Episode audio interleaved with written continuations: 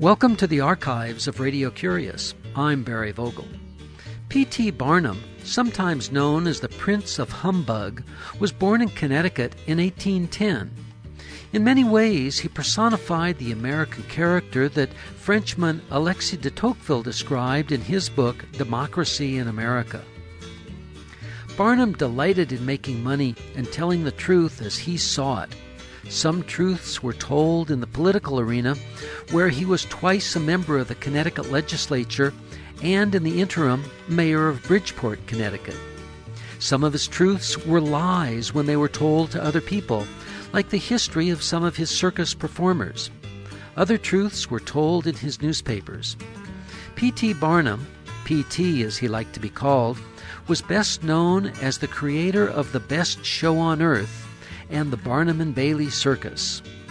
I spoke with P.T. Barnum, personified by Doug Mishler, in the studios of Radio Curious in July of 1996 when this program was originally broadcast. We began when I asked P.T.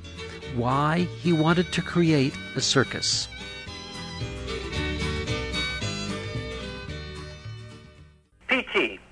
Why a circus?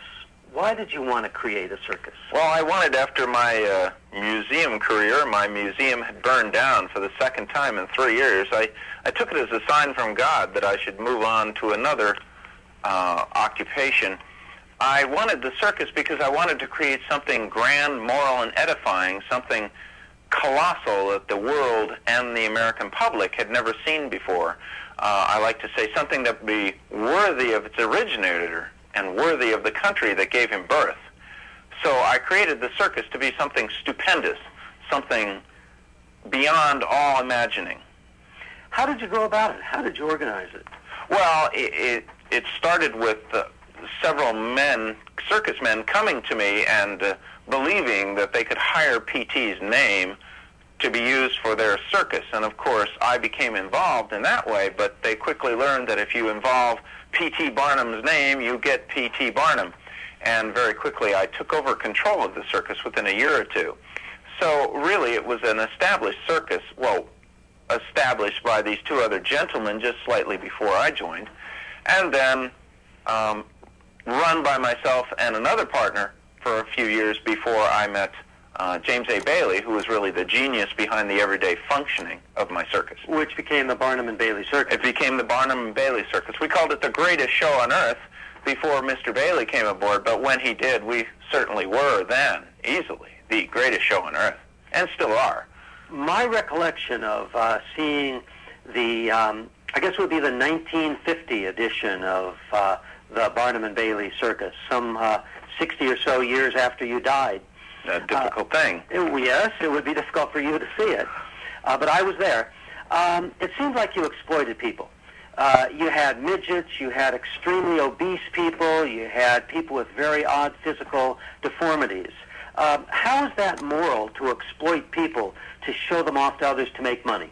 Well, I didn't. I, this exploitation, I don't think is an occurrence. I think you're speaking of my freaks, uh, my sideshows with Siamese twins with people who are born without arms or without legs or uh, little people or, as you say, fat ladies, um, giants, bearded ladies. The, we ran the gamut. We had the greatest of all possible combinations in our sideshow.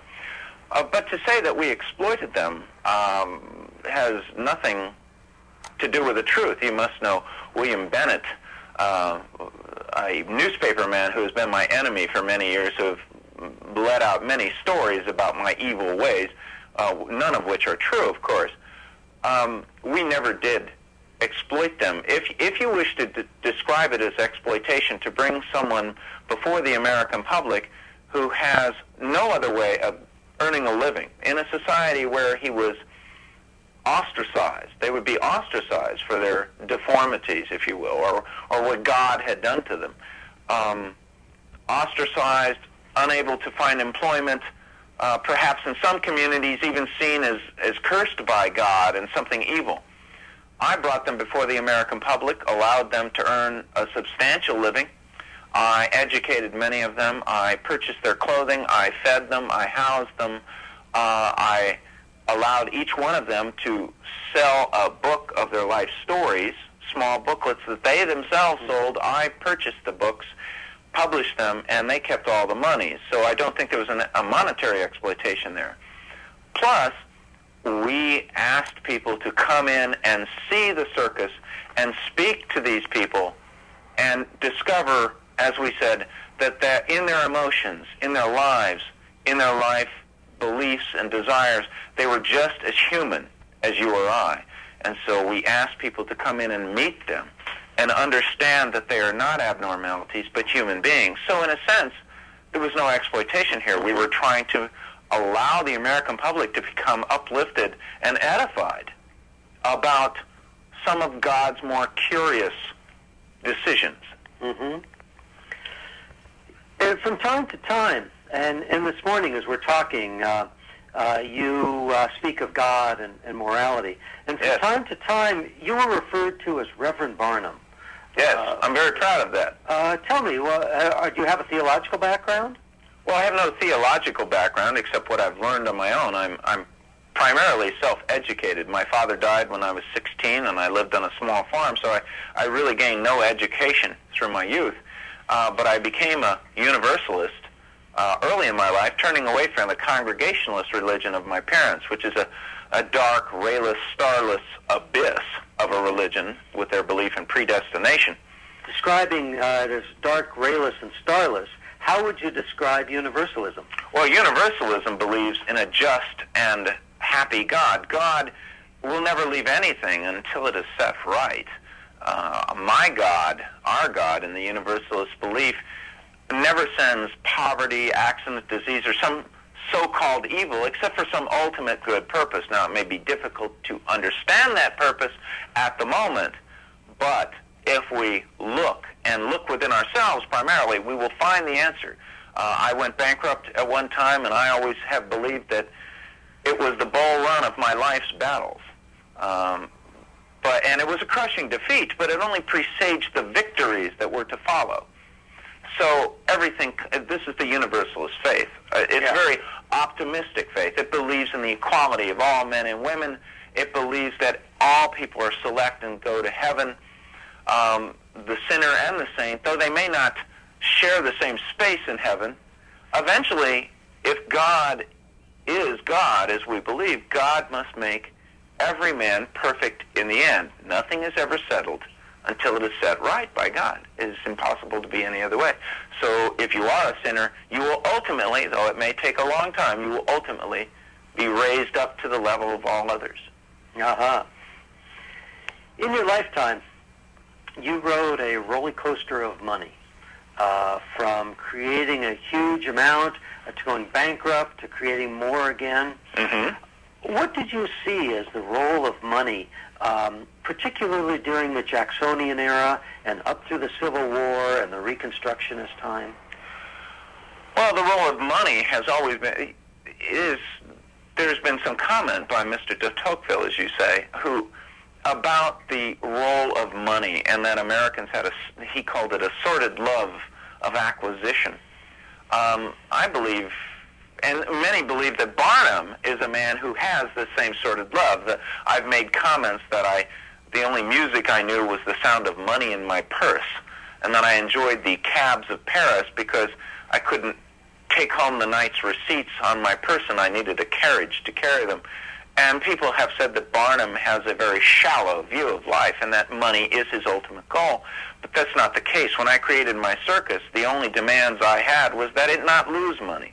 I had enough money. Whether or not it made money was unimportant. What I wanted to bring the people was some grand new entertainment that would dazzle them, which I have done Which came in the form of the circus. in the circus. But even in my museum days, people would come into my museum and find 250,000 different objects. If the Fiji mermaid was not as real or what they had hoped, there were 249,900 some other objects to amaze them. My aquaria with white whales, the first live whales ever presented in the world, the first aquaria ever created. My theater stage, which was the first to allow legitimate proper moral entertainments on the theater stage without prostitutes involved in the audience or the vile consumption of liquor. These are the types of things I gave the American public. And, and though I gained money out of this and I made myself wealthy, there was also a purpose in that wealth that we must, it, to make money the standard of merit would make me sick. It is a foolish, pitiful, disgraceful society that uplifts the booby or tyrant to its highest level simply because they have more gold, while the good mind and great heart are trampled in the dust simply because they are poor. I believe we have avoided that. I have avoided that and, and have tried to contribute monies to schools and hospitals, building uh, scientific museums donated to Tufts University, um, even giving money to the Congregationalist Church, because though they may be the misguided church and not understand God completely, they are still, in some small ways, doing some good works, as long as the reverend rascals, the drunks and seducers of that religion, do not have that money for their own personal use. So money became a vehicle. It became a tool. Money becomes to- a vehicle, a tool. I don't think I could have become active in politics without my wealth.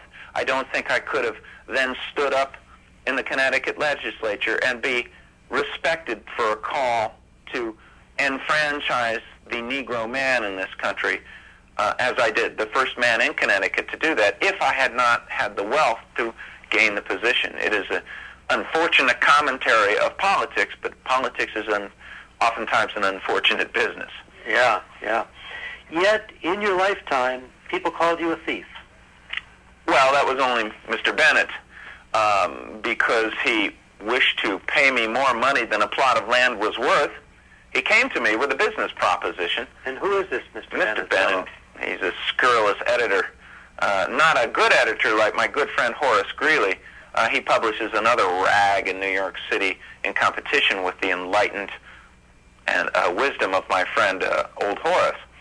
Mr. Bennett uh, came to me and wanted a new building, and after my museum had burned down, he wished to purchase the property, and he offered me five hundred thousand dollars, which was two hundred thousand dollars more than the property was worth, and I took the money, of course, as he offered it. Mhm. Then he came back later and said that the that he had overpaid me. He had, he had now found out, and he wanted the two hundred thousand dollars back. Which, since it was a business deal and between gentlemen, I refused to give the money back. He had made the deal himself, and he felt this was crooked. He accused me of many things, but you will find no evidence in any other newspaper. You will find no commentary by anyone that Barnum defrauded them. Barnum has always given more than double his money's worth. If you come to my museum for a nickel, you had 250,000 objects. It, most people stayed the entire day for a nickel. If you come to my circus for a dime or 25 cents or 50 cents if you want the luxurious boxes in the center ring, for 50 cents you will get a three and a half to a four hour entertainment, nonstop, three rings, four stages on the Hippodrome track. This is not theft. All right. I'll accept that. When you have must. three, um, uh, when you have three rings or four stages, Yes. um, does and they're all going at once. Mm-hmm.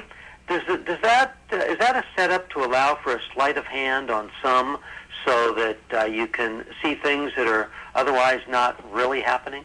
No, uh, the stages, it's because we have so much in our circus. We want to bring the people a dazzling, dazzling array of amusements. And perhaps the only commentary, perhaps the only negative effect of the circus has been described in the New York Times as too much of a good thing, that too much of a circus was only good for the undertaker or the doctor. Uh, and that some people have pitied children. I, I have a concern, as some commentators have said, they pity little children who come to the circus because their necks are wrenched from side to side as they try to take it all in that goes before them. But no, there is no sleight of hand here. Each act, most of the acts, had never before been seen in America. Most of the acts are such utmost quality. Uh, only the quality acts can be seen in Barnum and Bailey. If you wish something inferior, go to the Ringling Brothers. The Ringling Brothers with their one dog and one pony supposedly grand show. The seven brothers do everything in the show. We have 2,000 employees. It is almost insulting, sir, to say that our show is some kind of scam. Well, I want to ask you about that. First, I want to say that my guest this week is Phineas T. Barnum, known as P.T. P.T. Barnum, uh, the Prince of Humbug, who uh, lived in the United States from 1810 to 1888. 1891, but I'm still alive. Who's counting? You're listening to Radio Curious. I'm Barry Vogel. PT, when you put the circus together, Yes. How did you create the characters? Did you have runners going out to find people who were skilled in walking on a rope We, or who looked unusual? we scour the world. We have agents all over the world. I make countless trips each year, probably five or six trips to Europe each year, looking for talent. Uh, we have a course, since we are a grand institution and because the name Barnum is attached to it, we get countless, countless inquiries from performers and acts and other people from around the world asking to join. And so we must go see them and see if they're quality enough to fit into our our troupe. So that is the way we do it. And the same with animals. We are always looking for the most exotic animals uh, from around the world, whether it be a camel leopard, a blood-sweating beast of the Holy Writ, or Jumbo the elephant, which I brought over just a few years ago, purchasing him from the uh, English Zoo. And what year was that? That was You brought him over? 1881. Uh-huh. Um, to shift topics a little bit, but I still think in character with you, Yes, sir. uh, practical jokes were Yes. a love of your life. Uh, absolutely. Tell us about that. Well, I, I learned very early on in my youth in Bethel, Connecticut, that practical jokes were a very American art form. Uh, that it is very distinctively American and is b- because of our American democracy, our sense of equality. We play practical jokes on each other to constantly test ourselves, to see if we can outwit our friends. You know it is true that even in, in simple joke telling, if a, if a friend tells you a joke, you feel determined to tell him a funnier joke. Right. Tell one back. And the same with practical jokes. You are judged in this society on your merit of how well your wits can allow you to play a practical joke and how well you take a practical joke. Tell us one. Well, a very brief one. I, I used to have, well, a very small one. I once dared the American public to come in and see my cherry-colored cat. And I was told by many people, well, Barnum, you're a fool. There are no things such as a cherry-colored cat. And I, they came in to see me, and I, I brought out a bag, and I dumped out on the stage a black cat. And I said, well, of course, as we all know, many cherries are black. And that was a small practical joke. Mhm. Perhaps another was my, well, my Hoboken buffalo hunt, where I had people go to Hoboken by boat from New York City to see a free buffalo hunt. And they arrived, and when they came there, they, they saw a very tired, old, decrepit buffalo being lassoed by a cowboy who pulled it slowly, ever so slowly, off the side of the arena. Of course, it had to be slow. The buffalo could barely walk. And they, this was a humbug. And as the first boat went back to New York, a second boat was coming over, and the second boat called over to the first. Well, how was the buffalo hunt? And the first boat replied, a complete humbug, but hurrah for who thought it up. They felt thrilled to have been outwitted in this Yeah. affair because they should have known that a man who expects something for nothing is sure to be cheated, and generally deserves to be. And that is part of this practical joke. Some of my other practical jokes would take much too long, such as my Ivy Island story, and uh, perhaps one more. We had a blood-sweating, uh, we, I'm sorry, we had a man-eating chicken. We advertised a man-eating chicken with a giant poster of a chicken with long teeth with blood dripping off of them. And people came into the sideshow to see a man eating steak. chicken. Yeah. You have it. Many people Yeah. don't get this right Yeah. away, but Yeah. Um, quickly before we uh, close, yes, sir. I want to ask you about uh, your philosophy towards women's right to vote. I understand that uh, Well, they shouldn't vote. that- women should own property, could have education, That's fine. but not vote. Why do you draw the line there? Well, voting, as I discovered, as you well know, that voting day in most communities is a sordid affair. Men come to town and drink and carouse. Uh, their conduct is immoral and impolite at best. And for any woman, a woman is, is based on her virtue. her moral, morality, her piety, her purity, and to become involved in the political process, the, the voting, uh, would only degrade her. And by degrading her, degrade the home, degrade our families, and lead to the end of American culture and American civilization. The woman should, though, because of her moral morality and piety, have a voice in the laws. She should, we should not be afraid to let women speak. They have wisdom, and after all, they are ordained by God with more morality and piety than we men. So we must listen to them to give us proper direction. But to go in the voting box, I'm afraid, would destroy the very morality they wish. Well, I think some of our listeners in the 1990s may take issue with that, but uh, we'll see if they do. Well, I don't know what's happened to your country. Yes. Uh, before we close, I'd like to ask you the question I ask all of my guests at the end of an Yes. interview. And that is, could you tell us of an interesting book that you've read lately? Interesting book I've read lately. Well, perhaps the most interesting book, the most important book I think anyone at this time could read uh, that would uplift them and improve their lives, their children's lives, and ultimately improve this nation is my own autobiography By P.T. Barnum. by P.T. Barnum. My life, my toils and struggles is its name. It comes out every year with a new chapter chronicling what I have done that year, and I think in this is is really a blueprint of how to make it in America, how democracy, what it is all about, what it allows us to do, the sense of equality. You see, before you were a man of some wealth, but when I was 16 and my father died, I had to borrow shoes to go to the funeral. I've made it on my own by my own honest efforts. And by reading my book, you too will learn how to prosper in this life. Well, we'll give it a try. P.T. Barnum, thank you very much for joining us on Radio Thank you very much. And Doug Mishler, uh, the Is he here? Is he here? uh, welcome to Radio Curious. Well, thank you very much.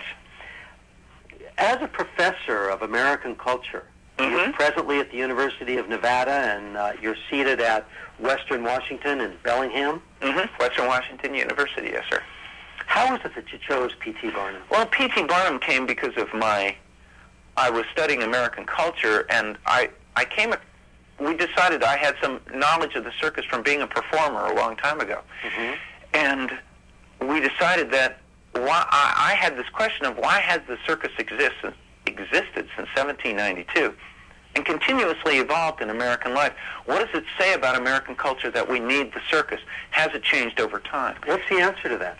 Oh, it has changed over time. It No, I mean what, what it says about American um, well, that's a very lengthy answer. Um, it says that in the old days, the circus was seen as something avant-garde, uh, Mhm. under Barnum especially, something new and avant-garde with with a, sort of a surreal presence, even in the 19th century.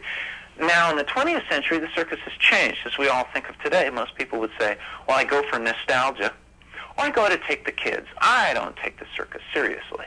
Mhm. And I think there's been a fundamental shift. And I think it says something about the society and the culture. The circus has sort of been overrun by more immediate medium like radio, yeah, uh, like the cinema, and now television. Yeah, Yes.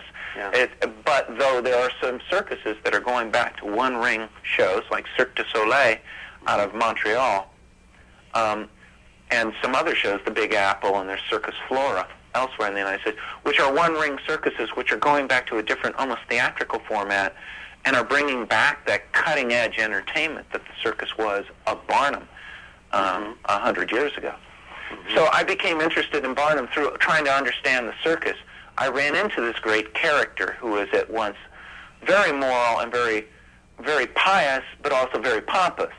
Uh, a man who has a reputation for humbug, for cheating, but when you look at him, didn't believe, and I don't think really did cheat people. He he played with their wits. He tried to test himself against them. Very American, saying, Mhm. "You rely on yourself to think for yourself to decide. Well, now match your wits with the best, with Yeah. me, P.T. Barnum." Yeah. And I think that's very American, and the Americans loved it.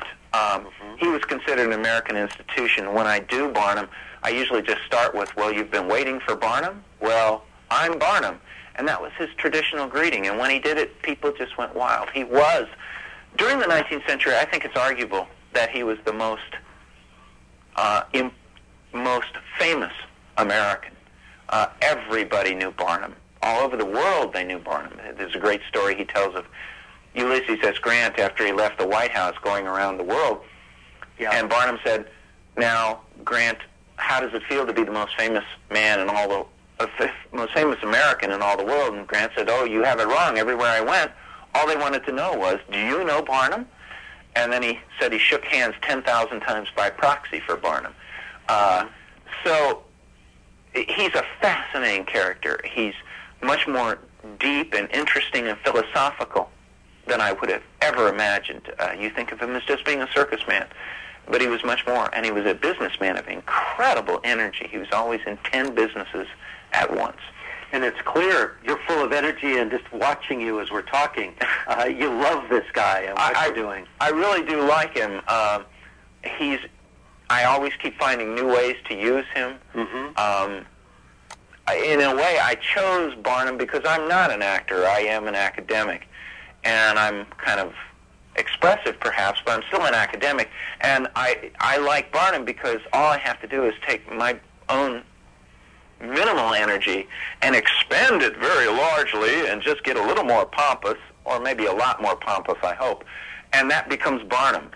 And and I love the fact that he's pompous, but he's always winking and trying to tell the people that he knows it's a game. That Yeah. this pomposity is part of the character persona. Does that come across, the fact that he knows it's a game? I think it does. Every now and then you get someone who doesn't understand it, but most people see it and say, "Yes, it's it's clear that he's just larger than life. He knows he's larger than life, and he's having fun with it. But he's Yeah. he's harmless in a way, and he's enjoyable to play with, and we take pride in it." Well, Doug, I want to thank you for joining Well, us. thank you. Before we go, Mhm. uh, I want to ask you the question that I Okay. just asked P.T. Barnum, and that is, could you tell us about an interesting book that you've read lately? Well, you know, I was reading just a book not long ago by, um, and I'm going to lose the first name, but uh, I think it's Robert Hughes. I'm not sure. He's the Times art critic, and he wrote a book called The Culture of Complaint, um, which is about the cultural clashes that we're having now in America between um, for lack of a better term, between the right and the left about what shape and what values Americans should be tilting for or, or, or fighting for. And the at his basic premise is also that most people are not taking responsibility for what's happening within the culture. That'd be an interesting book to look at. It's a wonderful brief book and of essays. It's a wonderful book. well, Doug Mishler, thank you for joining us on Radio Curious. Well, thank you very much. This has been a joy. It has. It has. P.T. Barnum has been brought to us in the person of Doug Mishler in a program that was originally recorded in the studios of Radio Curious in July of 1996, when this program was originally broadcast. The book that P.T. Barnum recommends is My Toils and Struggles, the autobiography of P.T. Barnum. The book that Doug Mishler recommends is The Culture of Complaint by Robert Hughes.